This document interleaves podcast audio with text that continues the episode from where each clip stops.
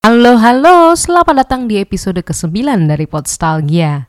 Jadi di episode ke-9 ini, gue sendirian, sama seperti episode pertama.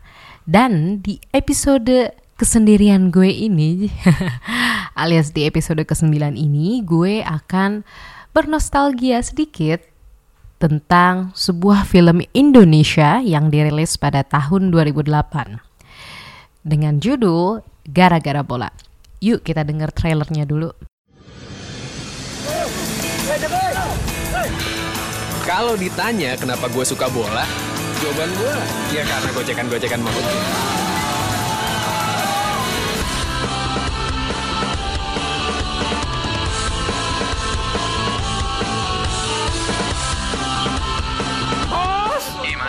Gimana ntar malam? Udah banyak yang pesan? Mana aja lo semalam? Tuh kan, belum apa-apa udah ngamuk. Ya terus gue mesti ngapain? Ngamatin lo, udah bikin kita diusir. Sekarang Laura belajar buat SPMB. Eh Laura, kamu lagi sama laki-laki ya? Masih mending gua gak minta ganti rugi pintu kamar kos yang lu rusak.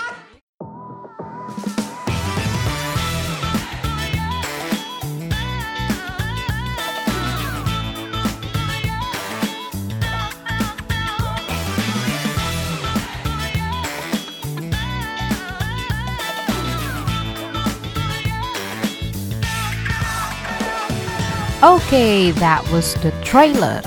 Jadi sebelum gue bincang-bincang lebih lanjut soal gara-gara bola, gue mau cerita sedikit soal tentang apa sih sebenarnya film gara-gara bola ini. Jadi gara-gara bola itu bercerita tentang seorang pemuda ya sekitar umur awal-awal 20-an lah bernama Heru yang diperankan oleh Herjunot Ali.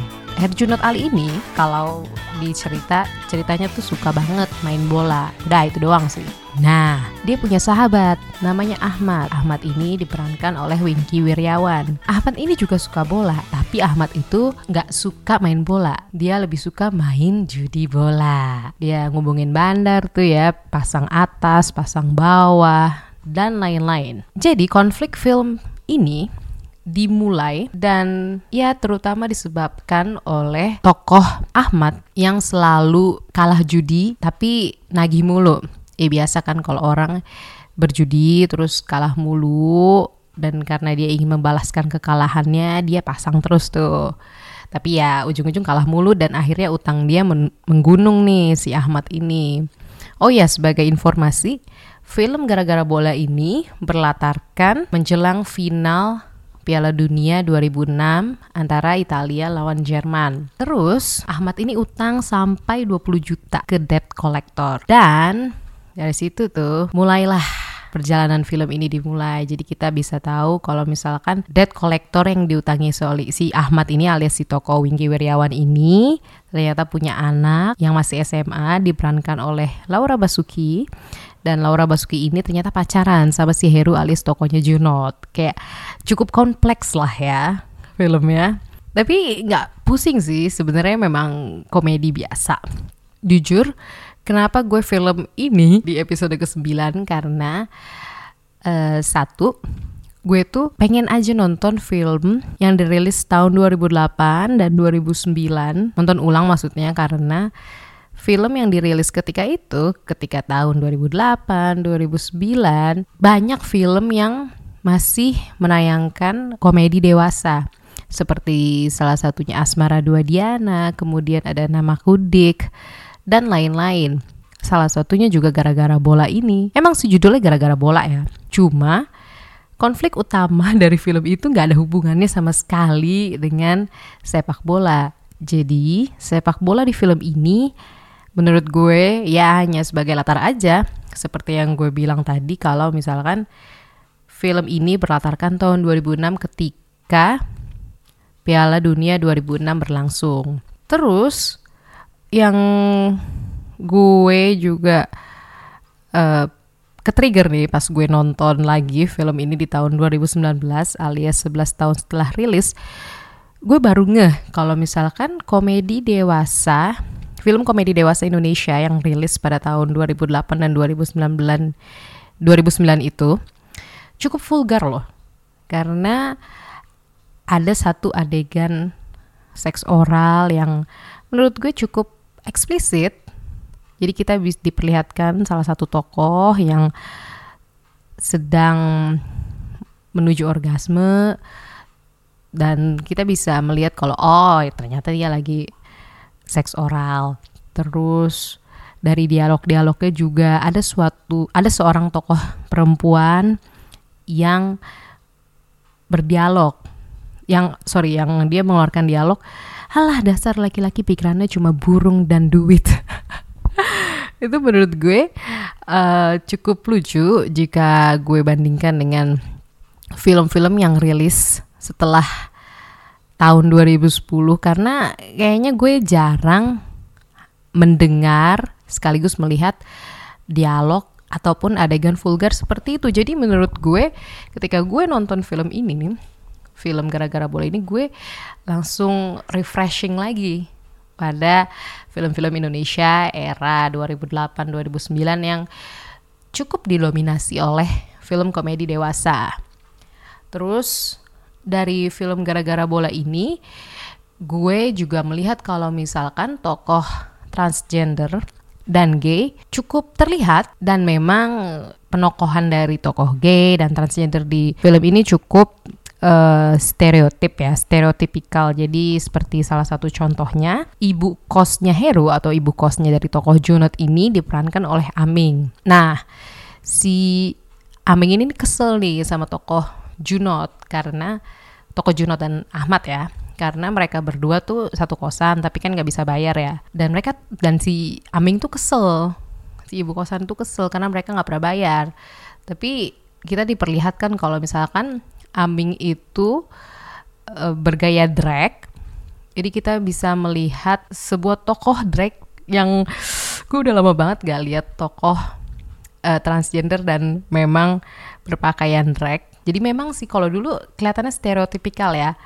Kayak kalau misalkan transgender itu gayanya drag, gayanya kayak cewek. Tapi kalau sekarang gue nonton lagi kayak gue jadi kangen dengan keberagaman penggambaran tokoh karena ya memang sih ada perubahan peraturan ya yang mengatur soal penampilan transgender di layar kaca setahu gue dan termasuk film mungkin ya walaupun ya gue kurang paham lah tapi jujur gue udah cukup jarang melihat penggambaran tokoh seperti itu dan di sini kita memang melihat tokoh ibu kos yang diperankan Aming itu adalah ya um, ibu ibu tanda kutip transgender yang genit ke cowok. Jadi ada satu dialog yang dari toko Aming tuh yang bilang kalau kayak gini nih dialognya. Untung lo ganteng. Kalau lo nggak ganteng udah gue usir kali dari kosan sebulan lalu. itu lucu banget dan mana ketika Aming ngomong kayak gitu ada beberapa teman-temannya juga yang berpakaian drag dan ngomporin aduh ganteng deh kamu kurang lebih gitu ngomong ke Junot terus selain itu ada juga dua tokoh gay diperlihatkan dalam film ini dan cukup gamblang ada Memet dan Om Yung Yung. Namanya lucu ya Om Yung Yung. Ya sekali lagi memang sih lagi-lagi tokoh gay ini diperlihatkan secara stereotipikal. Kalau misalkan uh, mereka tuh akrab dengan salon terus bener-bener gemulai dan genit gitu ya sama cowok tapi di sisi lain sekali lagi kedua tokoh itu memberikan gue kesegaran gue kangen nih nonton film Indonesia yang tidak heteronormatif jadi kalau di film ini gue lihat tokoh gay dan transgender itu ya hanya diperlihatkan sebagai tokoh stereotipikal dan seperti ada hanya untuk unsur komedi, hanya untuk ditertawakan. Tapi ya kalau memang misalkan tujuan dari film ini komedi ya bagus dong kalau kita bisa tertawa karena kan tujuan dari komedi sendiri adalah tertawa ya. Terus gue juga jujur bener-bener malah terasa rindu kapan lagi ya film Indonesia bisa seberani ini untuk memperlihatkan uh, suatu adegan seksual walaupun tidak begitu eksplisit dan tokoh yang tidak heteronormatif atau tokoh yang tidak hanya perempuan dan lelaki yang ibaratnya tanda kutip lurus-lurus aja sesuai konstruksi sosial. Wih deh berat ya. Gue rindu dengan tokoh-tokoh yang punya karakteristik beragam seperti yang ada di gara-gara bola ini memang penokohan terus cerita dan konflik-konflik yang ada dalam film gara-gara bola ini ya tidak begitu spektakuler gitu loh tapi gue pribadi cukup enjoy dengan film gara-gara bola ini dan gue selalu penasaran kira-kira tokoh A nih kaitannya sama siapa sih? Kira-kira tokoh B nih sama siapa?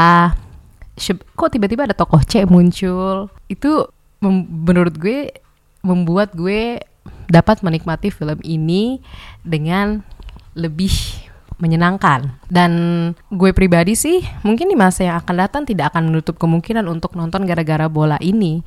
Karena di sini em, diperlihatkan sisi satu sisi dari negara kita di mana budaya judi adalah hal yang biasa.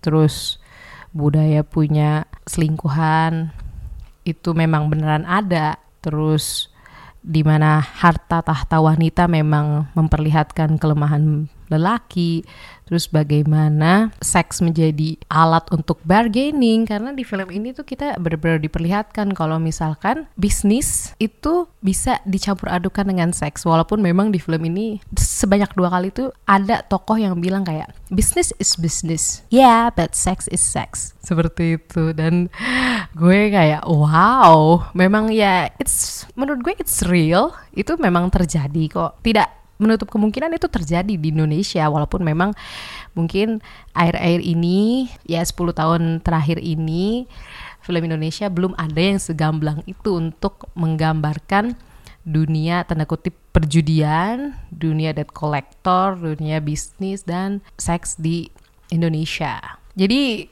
karena banyak unsur seksualnya juga, gue bisa seperti mengambil kesimpulan juga kalau misalkan gara-gara bola ini, bola yang dimaksud dalam judul film adalah bola yang lain, ball. Ya you know lah, balls di Inggris, di dalam bahasa Inggris lain bola bisa bermakna testicle.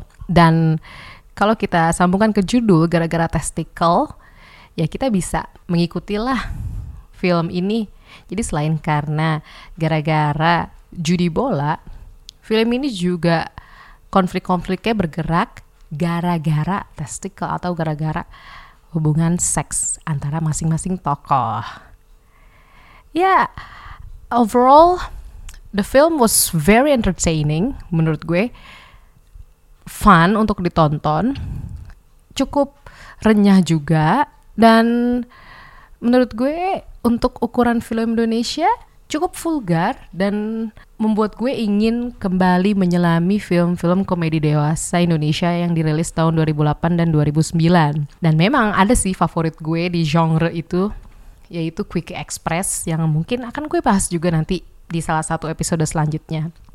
Oke, that was it for gara-gara bola. Mungkin memang singkat ya episode ini, cuma ya gue sendiri memang enak ya kalau berdua ada tektokan. Tapi jujur, buat lo yang belum nonton film gara-gara bola ini cobalah nonton apalagi film gara-gara bola ini juga dirilis kok di salah satu layanan streaming jadi lo bisa nonton secara legal uh, which is good Terus buat lo yang udah nonton coba deh nonton lagi mungkin lo punya perspektif yang berbeda ketika lo nonton pertama kali dan ketika lo nonton lagi. Kalau gue pribadi sih em, ngerasa cukup senang karena bisa nonton lagi karena dulu kan tahun 2008 2009 gue masih ya masih SMP. Jadi perspektif gue belum seluas, c, belum se apa ya? Gue belum banyak makan asam garam lah kalau dulu. Kalau sekarang udah lebih banyak lah pengalamannya. Jadi konteks-konteks yang terdapat dalam film ini bisa gue tangkep juga dengan lebih enak. Oke, that was it for Podstalgia episode 9. Terima kasih telah mendengarkan episode singkat ini dan kalau ada kritik, saran, atau komentar bisa langsung email ke podstalgia at gmail.com atau langsung aja mention di Twitter at podstalgia dan di Instagram juga di at podstalgia. Sekali lagi terima kasih teman-teman dan sampai jumpa di Podstalgia episode selanjutnya. Bye-bye!